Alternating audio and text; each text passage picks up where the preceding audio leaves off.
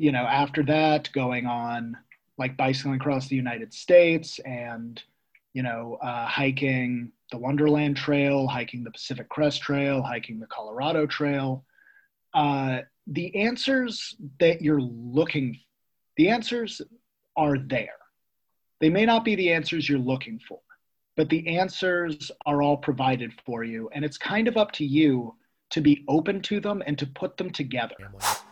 This is the Life in Motion audio experience, a podcast about travel, action sports, culture, and more.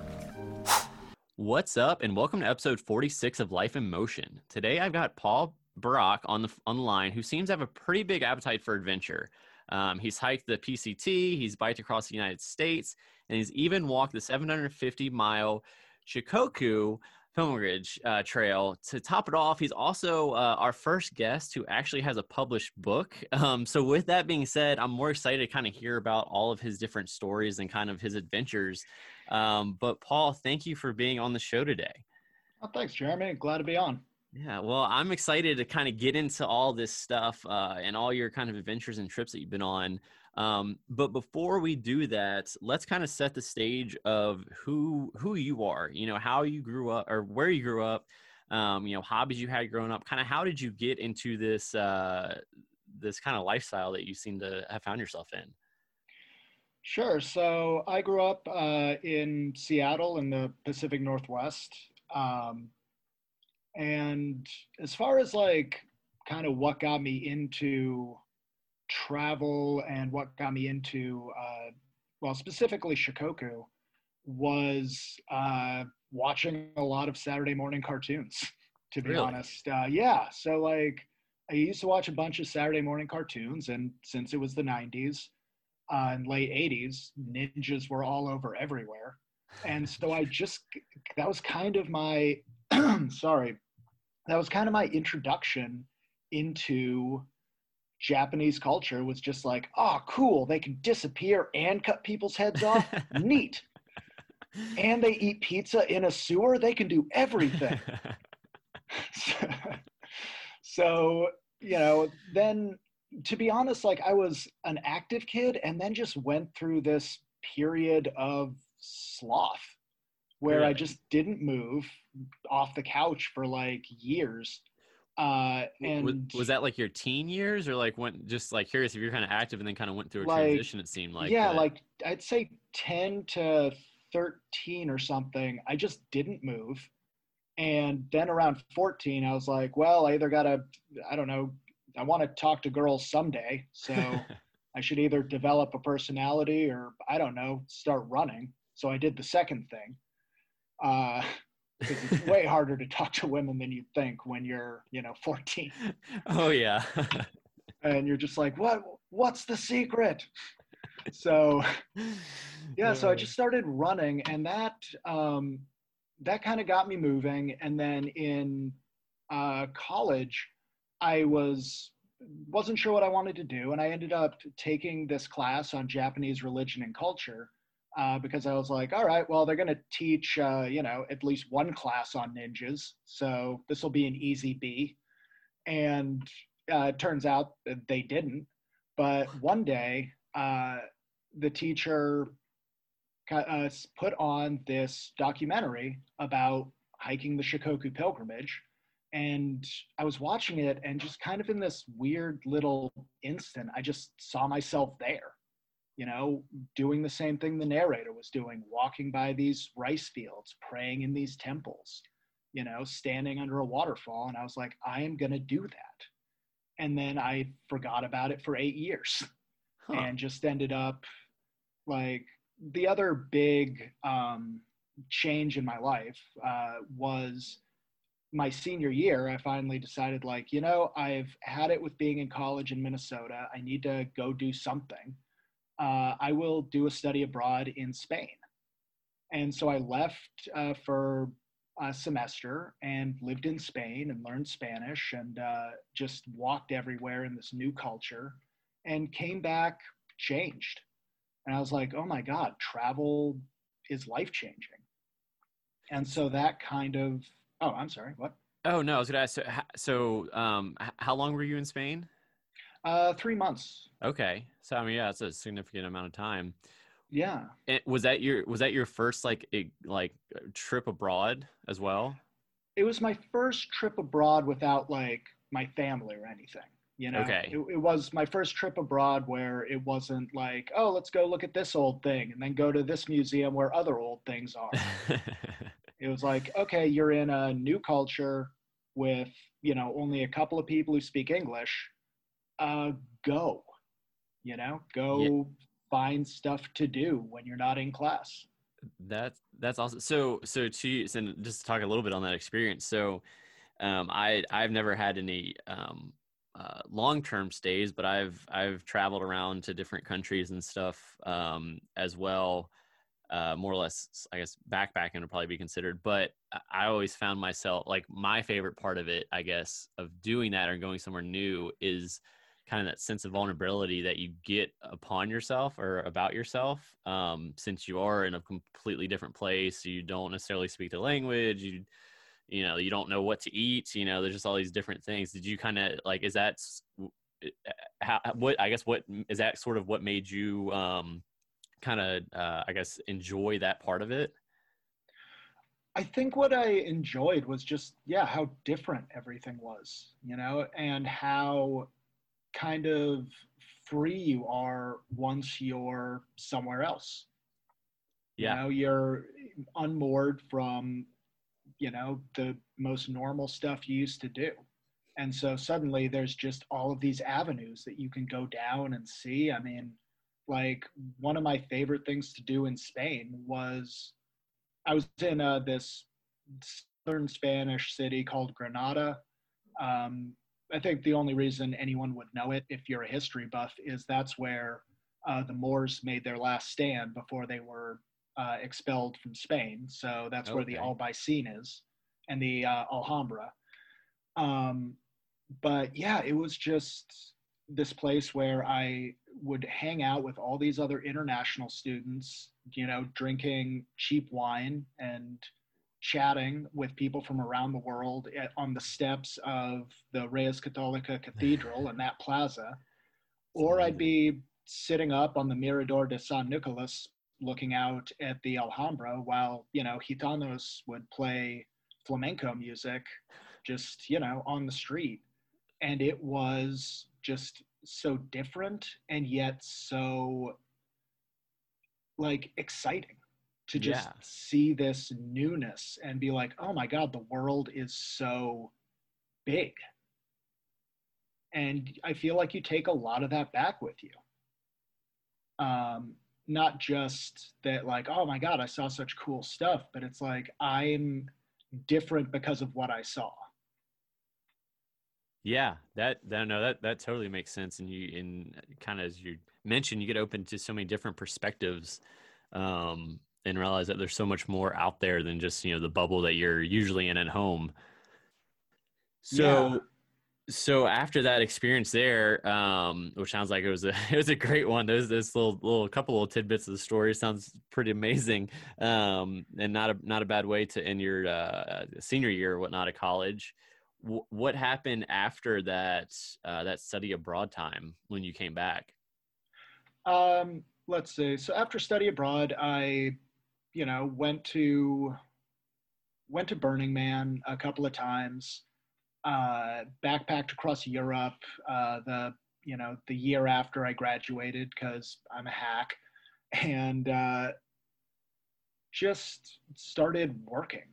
And what I found after, like, my first job was with children on, like, elementary school kids, with everything from high-functioning autism to schizophrenia. Okay. I was a paraeducator and just made it through the year, you know, think I did some good, but after that I was just burnt out. Like, it's a job with an enormous burnout rate. And so I started working just in offices because I was like, well, I'm not being punched by a small child. And unfortunately, it pays more.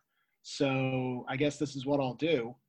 And, you know, I just kind of was picking the easy way out. And I kept you know, looking for different jobs, and eventually ended up working at Microsoft. Okay. Just as a office manager. And by that point, I was just unhappy with it. And I decided I'm going to go teach English in South Korea. So I went, taught English in South Korea for a year, came back, and then I was rehired on a different position. And I was being paid pretty well, still not great, but pretty well. And was like, oh, cool, you know, this is what the future should be. You know, it's stable and it's what everyone's telling me I should do. And then after a couple of years, I just hated it. I just didn't like sitting at a desk. I didn't like how pointless it all seemed. And then I was like, okay, well, this is the important thing to do. You know, I need this stability. I need to get a job and start building, you know, the life that everyone tells me I should. And then I was just like, you know what? I cannot just settle yet. You know, I need one more thing, like one more big travel before I just accept that I'm going to wake up sighing every day. And that's when Shikoku flashed back in. And I said, I'm going to hike the Shikoku Pilgrimage. So you said that you originally learned about that in college, right? And then about 8 years later, you forgot about it. And then 8 years later, you know, present day in the story right now, you remembered it. Did you just like randomly remember it, or like did something like remind you of it, and you're like, okay, this is my time, or like? I was briefly reintroduced to it when I was in South Korea. I think I was looking at what I could do on vacation from South Korea, because I was teaching, so you know I was going to go to Japan, and for a week and a half, I think. And so yeah, I was just researching like, what do you do in Japan? And somewhere deep in an article, they're like, yeah, you could also hike this ancient 750 mile Buddhist pilgrimage, which visits 88 temples. And I was like, oh yeah, right, the Shikoku Pilgrimage. And then, you know, forgot about it again, got back, got into everything. And yeah, then what can I do? And, you know, what can I do that's different than just going to, you know, another foreign city? Because I feel like at that point, I wasn't super into backpacking anymore. Like going to another foreign city felt like, don't get me wrong, I still love going to another foreign city. I love going to a new city, but eventually it always comes back to like, okay, well, I saw that, so I guess I'll go drink here. Yeah. And Shikoku seemed like something different. It was like, oh, I'm going to walk. I'm going to devote myself to this pilgrimage. This isn't just a vacation, it's an adventure. And yeah, so when I decided I was looking for that, and then Shikoku flashed back in, I was like, oh my God, Shikoku's an adventure. Shikoku is in a, you know, another place that I feel like I didn't get to spend enough time in, et cetera, et cetera. And I was like, yes, that's what I will do. And unfortunately, I did not also say something else I'll do is learn to read a map, or road test hiking shoes, or I don't know, learn to speak Japanese. Yeah, some things that you may or may not need for something like that. You know? Yeah. I was a young 28.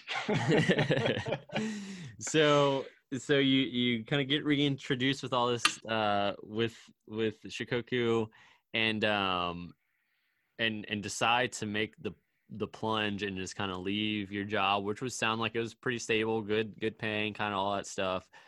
So it was literally that. It was literally just kind of a whim, like, hey, I need to switch something up. I don't want to go to a different city, but I want to sort of experience something new that kind of has an adventure within itself, which sounds like, you know, that being the perfect kind of the perfect thing for that.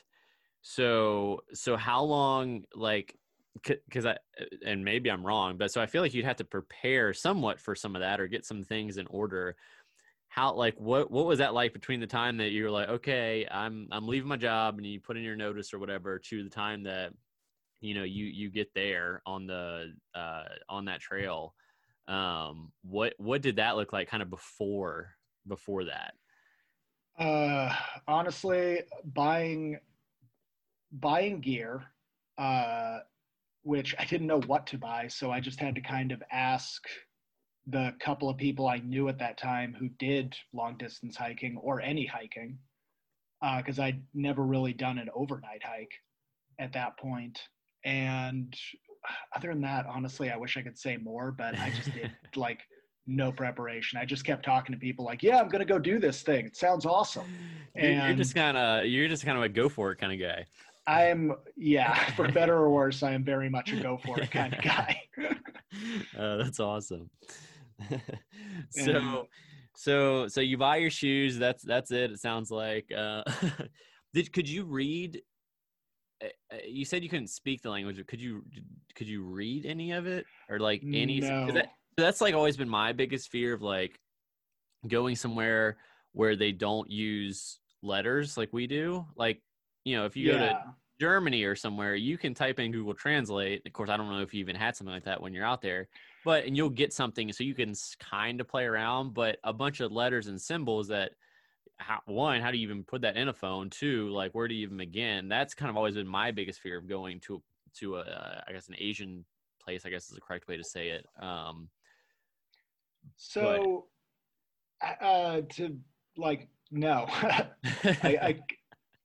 think it would be easier to learn to speak Japanese rather than read it. And I also this was 2010, so I think I had a flip phone at that point. But I chose not to bring along any electronics besides I brought along a voice recorder to take notes, just because I was like obsessively journaling, and a camera, and that's about it. Like, I had a small iPod, but I kind of committed to never using it while on the trail, because I wanted to just put myself in the journey and like really commit to it, even, which is ironic because I did no preparation, and yet I was like, I am going to fully spiritually invest myself in this journey. That's awesome. So you get there. So, and if it is on an island, am I correct on that? Yes. Okay. Yeah. It's on Shikoku Island, which is the smallest of the main islands and the most rural. Okay. So like there wasn't even a bridge built to it until the 1980s. Wow. So the other thing about Shikoku is the name comes from the Japanese word for four, which is shi, and koku, which is region. And the island is split into these four regions: Tokushima, Kochi, Ehime, and Kagawa. And these four regions in the pilgrimage also represent different levels of spiritual growth. So Tokushima is the land of awakening faith. That's where you start. That's where you start praying at the temples. And then Kochi is the land of ascetic training. That's the longest region. It's the hardest. It's just kind of this S-curve of concrete that goes mostly by the ocean. It's also beautiful, but it's very difficult to go through. And then there's Ehime, the land of enlightenment. And that's sort of when you're rounding the corner and heading up around the top of the island. And then Kagawa is the land of nirvana, and that ends the pilgrimage. You go to Temple 88 and then return back to Tokushima and Temple 1, because in your pilgrim process, you're always returning to gain more faith and more knowledge. So it's a way to remind yourself that the pilgrimage is never over. Interesting. So, when you get there, the only thing I can think of is to compare those two, because I've had somebody on as a guest on here that has hiked the Appalachian Trail. Is it like a sought after thing to kind of do this, like where, you know, there's like a you know, or there might be a handful of people that are also like at that same starting as you, and you're passing people that are also experienced that during the trail, or is it mainly just like kind of local people? Like what, I guess, what is that? What is the perspective of that from that side of things? So mostly the Shikoku pilgrimage is done by retirees. They pay about, I think it's $2,000. They hop on a bus, and the bus takes them to every temple. They get out, the priest leads them in prayer, and then they all line up at the stamp office, which every pilgrim is carrying like a robe, a scroll, or a stamp book. And at each temple, there's an office where they'll write the calligraphy of the temple and then hit it with these 3 stamps. Back in the day, that served as kind of your passport. So, you know, if someone was like, hey, what are you doing on this island? You'd be like, I'm not a spy. Look, I'm just, you know, walking through, visiting the temples. Here's all my stamps. So for the most part, people wait till they're retired, and then they go and hop on this air-conditioned bus and kind of go do the pilgrimage. But a couple of hundred every year are still hiking it. I went during not the best season, which was summer, which also not the best season when I did it, one of the hottest summers on record, which was bad. But so there weren't a lot of people walking it anyway. And then I was also one of maybe a dozen Westerners at the time who did the pilgrimage. So I was like a fraction of a percentage of a percentage. Doing the hike. I only met one other Westerner in 42 days. Really? Yeah. That's interesting. So in 42 days, how long you were on there for? Yep. 42 days, 750 miles. So you're asking about, is it well known or sought after? Yeah. It's not very, as far as I know, it's not very well known. It's known by a specific part of the population who go do it. But when I landed in Tokyo, because I flew into Tokyo and stayed with these 2 friends who were part of my karate dojo who'd moved back to Japan. Okay. And they were, you know, Japanese. And one of them asked me, like, how did you hear about this? Because I told my friends you were doing this, and they'd never heard of it. So, like, it's not taught in schools. It's not really a big part of the culture. And it's said that more Japanese people have been to Paris than have set foot on Shikoku. Really? Yeah. Yeah, it's an island for growing rice. You know, there's some cool stuff on it, but yeah, it's not, as far as I know, a large part of Japanese culture. But, you know, take my knowledge of Japan and Japanese culture with a grain of salt. Yeah. That's so interesting though, but you know, I guess it necessarily wouldn't be surprising either, because there's a lot of things that are close to us here that we kind of take for granted as well. So yeah, like national parks. Yeah, exactly. Exactly. So let's talk, and I know that you kind of in your book, you know, you talk about it, so I don't want you to necessarily spoil anything because I want people to check out the book, but what are some kind of some interesting stories or anything like that you came across during the journey, whether that's different run-ins with people or weather, or, you know, maybe any animals or anything like that, just kind of an insight of kind of what that journey kind of looked like, kind of from a top level view, you know? So from a top level view, day one, I got charged by a boar, in the mountains. Your first day? My first day, wow. At the end of the day when I had no energy left. Day 3, I spent 6 hours collapsing from dehydration as I tried to climb up to this mountain temple called Burning Mountain Temple. Then let's see, 2 weeks in, I spent a night hiding out from guards in a toilet stall because I had heat exhaustion and wasn't thinking clearly. A month in the span of like a week, I broke part of an ancient temple, got a leg infection, and then had a karate match with a priest on a mountaintop. So how does that happen? The match with the priest? Yeah. You'll have to read about it in the book, but the short story is we both did hardstyle karate at various points in our lives. He had become a black belt. I was training up for my black belt at that point, and we just shared a look. And after a conversation, I raised my fists and said, kumate, which means to fight. And he said, kumate. So we just squared up and at dusk on a mountaintop temple had a about 10 to 15 minute karate match after everyone had left. That is, and the way you kind of set that up, it almost sound like that was just because that wasn't necessarily like an altercation. No, not at all. It was it was a pure match. Okay, that's okay. So I read the little the little summary on the book bio or whatnot, and that's what I was curious about. But that's I couldn't like who can say that they've done that? Like that's it is crazy. Definitely going on my tombstone unless I turn out to be a really beloved husband and father.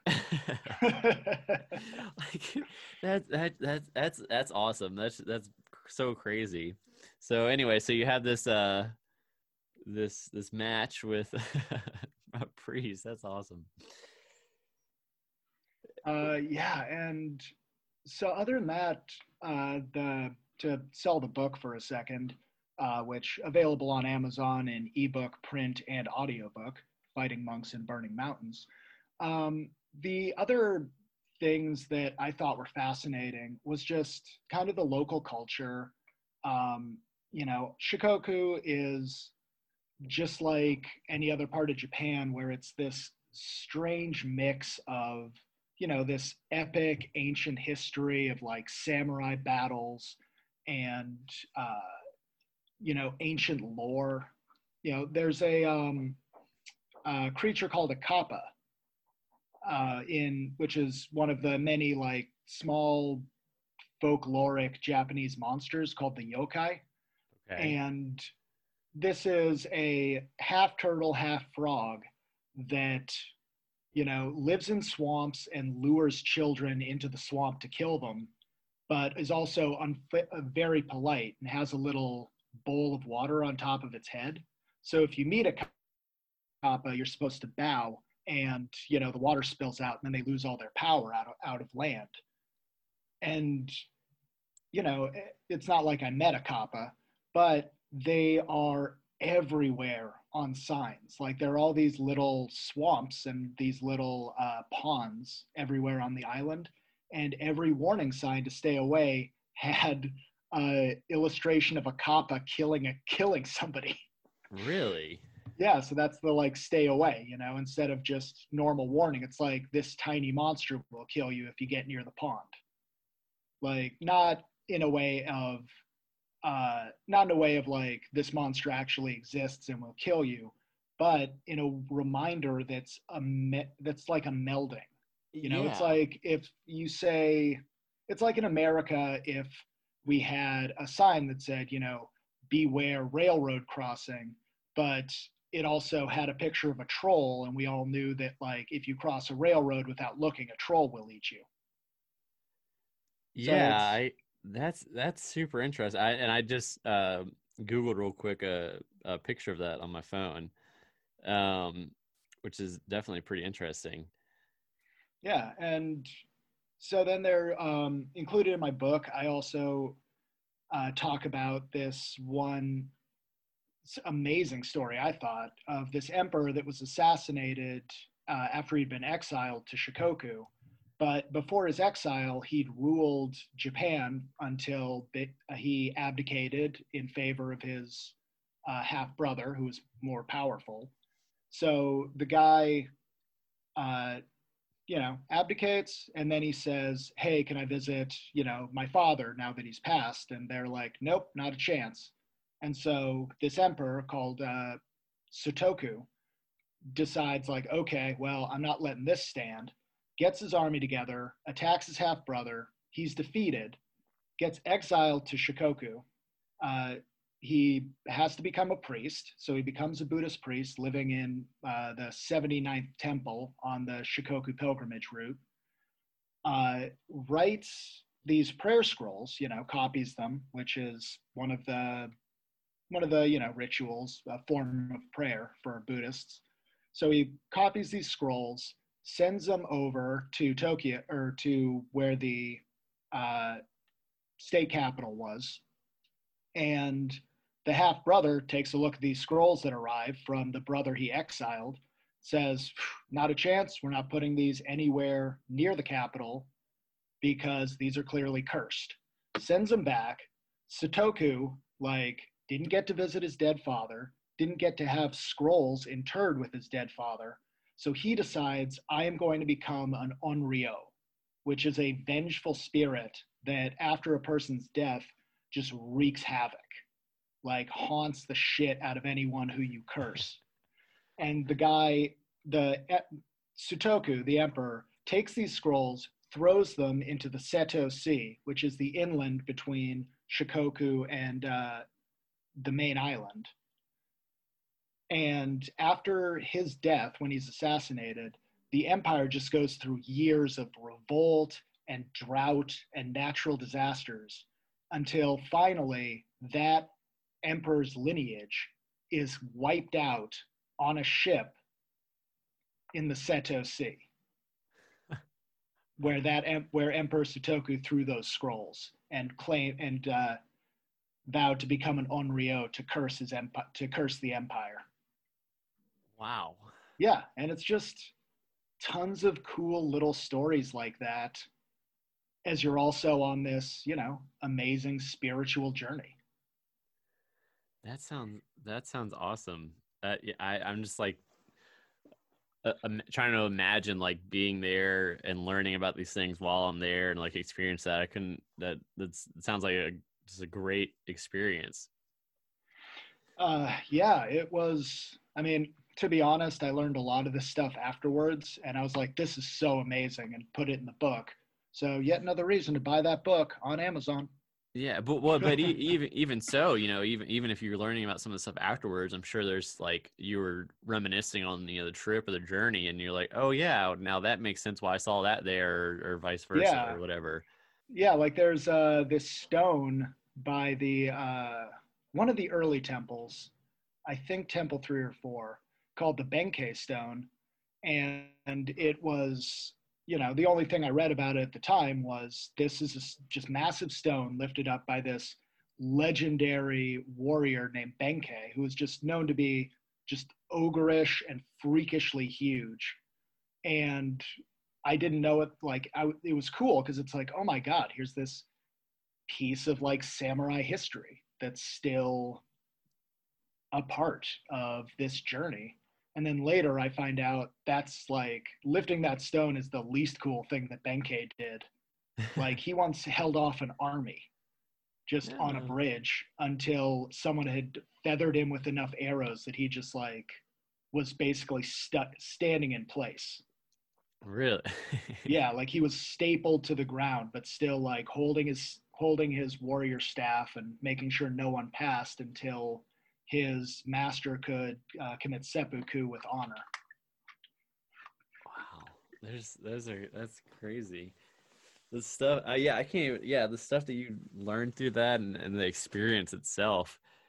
And like I said, I obviously want people to check out the book. But what did you? And you obviously learned a lot about the culture and had a great experience. I'm like, what did you learn about yourself? Like, I mean, you kind of learned, you know, the first time that you studied abroad in Spain, you know, you kind of learned and kind of got that taste of, you know, that there's other stuff out there, and kind of gave you a different sense of almost reality, I guess. But what did you learn like during that? Cause I feel like that was so, or possibly, I mean, it was a pretty, pretty significant difference, you know, between studying abroad in Spain versus doing something like that. I mean, I learned,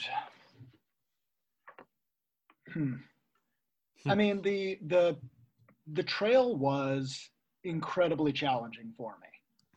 And, you know, my shoes didn't fit, like my feet hurt every day, and I had to learn to come to peace with that. I, you know, was meditating every day and gained, I would say, a greater ability to access the spiritual reality. Or yeah. Not spiritual reality as in like I was able to access, you know, a divine source or anything, but I had meditation experiences on the island that I had never had before. I was like, the closest I could say it is I had the experience of being on a low dose of mushrooms, completely sober, simply through meditation. Interesting. I learned, I think it's not as much what I learned about myself as much as like there were lessons that the trail taught to me. Okay. You know, it taught me to not define my journey while I'm still on it, I think was the biggest lesson. It taught me that, you know, the worst case scenario is not the only scenario. It taught me that, that there is this benefit and joy that comes with just throwing yourself into a new situation. But there's also, you know, a panic and a constant stress that also comes with it. You have to reconcile the two. You have to learn to just be present in the moment and not judge it, because that, I think, is an issue that a lot of people have traveling, especially when people are going off on their first big journey, whether it's the Appalachian Trail, the Pacific Crest Trail, what have you, you know, backpacking through Europe. I think a lot of people come back and don't feel very different, or don't feel like the journey was what they expected or what they wanted. And I think that's because people put an expectation and judge the journey on what they wanted it to be rather than what it is. And one of the things before I left, I went to this Buddhist temple that was right by where I lived at the time, because it was the exact same sect of Buddhism that the Shikoku Pilgrimage is based on. And I asked the priest if he had any advice, and he said, it's the journey that you need. And I feel like more and more, you know, after that, going on like bicycling across the United States and, you know, hiking the Wonderland Trail, hiking the Pacific Crest Trail, hiking the Colorado Trail, the answers that you're looking, the answers are there. They may not be the answers you're looking for, but the answers are all provided for you. And it's kind of up to you to be open to them and to put them together. Like the Pacific Crest Trail, I would say more than anything, was the one that changed my life the most. Really? But, oh yeah, yeah, hands down. But I feel like if it weren't for everything I learned on Shikoku, it would not have been the same. And it would not have given me that insight that I've carried with me through my entire life since then, to just be open to what you're experiencing and to not say, oh, I should be feeling this, or I should be feeling that, or it should be this way and it's instead this way. You need to just be open and accept what you're experiencing, because that may be the lesson, good or bad. And I'm not saying that I remember this every second, or that I don't still get stressed out over where I am in life, but it's a lesson that I keep coming back to and that keeps being relevant, I think. Sorry for that long ramble. No, that makes perfect sense, and is kind of interesting hearing you say that, which is kind of funny because in real life that doesn't make sense. In my day-to-day life, kind of me personally, I'm very I kind of, if there's a plan, I like sticking to that plan, kind of structure, that kind of stuff, and kind of get stressed when things don't go the right way. But I found that when might kind of seem weird, but when I'm actually traveling to other places or other countries, or been to other countries, that I'm able to kind of put that on the back burner and just, like you said, kind of go with the flow, experience what you're experiencing at that moment, which would be personally helpful for me to figure out how to refocus and do that in my day-to-day life. But I totally know what you mean, because you just get a sense of I don't know if freedom is the right word, but I guess freedom definitely fits in there, that, and just to let you experience it that much more with no hard expectations on what it should be. Right. You're removed from your plans in context. Yeah. And there's no reason that you can't still make plans, but, view life that way universally. It's just that you have to kind of separate more when you're home what you think life should be and what it is. And by accepting what it is, you generally, I think, are happier. Yeah. In some ways, and you're more clear-eyed about what needs to be done. That totally makes sense. And like I said, just sort of that kind of rant or whatnot that you just went on kind of reminded me of myself personally, that I need to remember that when I'm here at home, with everything going on. I hope that wasn't a rant. I should have mentioned politics more. No. A good rant, sure. Kind of, I didn't mean rant in that way. No, I think that was so usually what I do is ask, what advice could you give someone, that kind of wants to put themselves out there, sort of like you did, and kind of, find that fulfillment. And I don't know if there's anything else that you want to add to that, but I think that kind of, that talk that you gave, I think that was just an awesome way to kind of think about it, because it's so true, knowing from my personal experience and knowing other people, and traveling with different people that don't see it that way, which is kind of, and I'm thinking of a specific moment. I'm not to get on a personal thing, but I've been places before with other people, and they're not experiencing everything that's happening in this foreign place. They're kind of just getting stuck in their same routine that they would at home. And at that point, it's like, well, what's the point of even going somewhere new, in my mind, at least? So.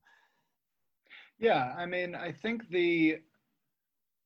I was talking with my wife about something related to that a while back, where she knew some people who were like, yeah, I mean, we could go travel, but then it's just, we're just going to be doing the same stuff, but in a different place. And I was saying, like, yeah, but it's still really worthwhile to go to that different place, because who knows, like, you run into a challenge, but you got to deal with it in a different way than you're used to. Yeah. And maybe you get lost on the bus and you're like, ah, shit, how do we get back? And then that becomes a life experience, figuring out, like, oh, like, how do we get from point A to point B now that we're at point C and the bus to point B is gone. Yeah. And yeah, it's just, it's those challenges that you need to kind of accept right at the beginning and be like, yeah, this is going to suck, but it's going to suck in an interesting way as opposed to sucking in the normal way. Yeah. That's great. No, that's so true. That's such a good way to put it. And yeah, so I guess the other advice that is another thing that I always come back to is something that I like I was at a like lower point in my life, I don't know, probably about 5-6 years back, and felt just stuck. And I said, okay, well, you know what? Why don't I challenge myself and just run the Seattle Marathon? Like I've done it before when I was younger, and, you know, I just want to finish it. And so, you know, I trained up in the normal way and then started running the marathon, and I passed mile one and they yelled out my time, and it was a minute faster than I'd run it, you know, years ago. And I was like, oh snap, I should probably slow down. And then I ran by mile two and they called it out, and I was running consistently a minute faster, like a minute per mile faster. And they kept calling it out, and I started to get worried, and I was like, okay, just slow down. You know, what if you burn out? What if you can't finish this marathon? It's just going to be more evidence that, you know, you're stuck in life and that you're not succeeding in the way you want. And around mile like 8, I just had this thought, like, why don't you stop telling yourself what you can't do and just find out? Yeah. You know, if you, sure, you might burn out your legs and not be able to finish this marathon, and it's going to suck, but you might also finish this marathon faster by, you know, a half hour than you've ever run a marathon before. And wouldn't that be incredible to know that you could do that? And that's exactly what I did. Like, I think I beat my old time by, I think 25 minutes. Wow. And yeah, that's kind of the advice I try to always keep in my mind, and, you know, try to give to other people who are considering a journey. You know, you don't have to be as intense as I am about it. You know, you should probably do your research before you go anywhere or ask some questions. But yeah, it's just stop telling yourself, oh, I can't do this. Just find out if you can. Just go. And you know, it might put you in a worse place than you were, but it might also put you in a better place. And if you're in a worse place, at least you learned something. Yeah, that's awesome. That's a great way to put it, because, you know, don't beat yourself before you've even given a chance to be beaten.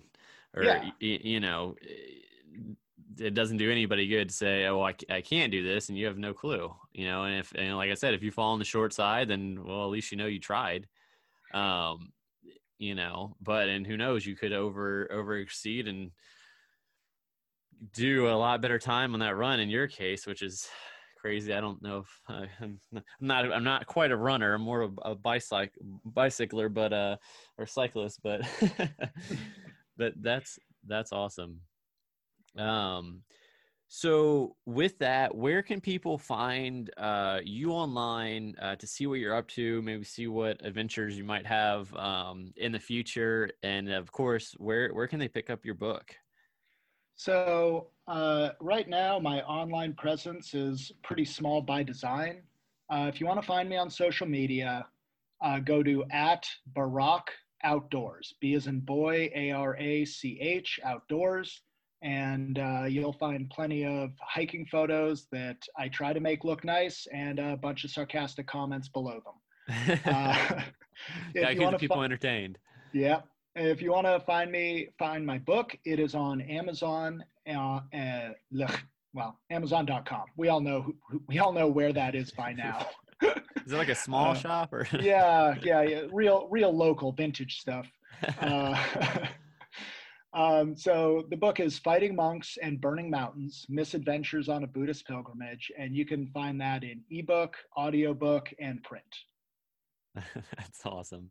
Well, everyone, make sure you check the book out. As you can, you know, tell from kind of the little insight he gave without spoiling anything, it sounds like it was an amazing story, or amazing journey, I should say. And I'm sure there's some even better little story tidbits in the book itself. But and it sounds like it really made a huge impact, you know, on your life, you know, whether that, you know, basically leading you to the next adventure to get to those next levels. So, Paul, I really thank you for being on the podcast today and kind of sharing those stories and learn a little bit more about those journeys. But yeah, I wish you the best of luck in your next adventure. Thanks, Jeremy. I had a great time being on. Thank you for having me on. Thanks for listening. And hey, if you've made it this far and like what you've heard, go ahead and hit that subscribe button and let your friends know about Life in Motion. Until next time.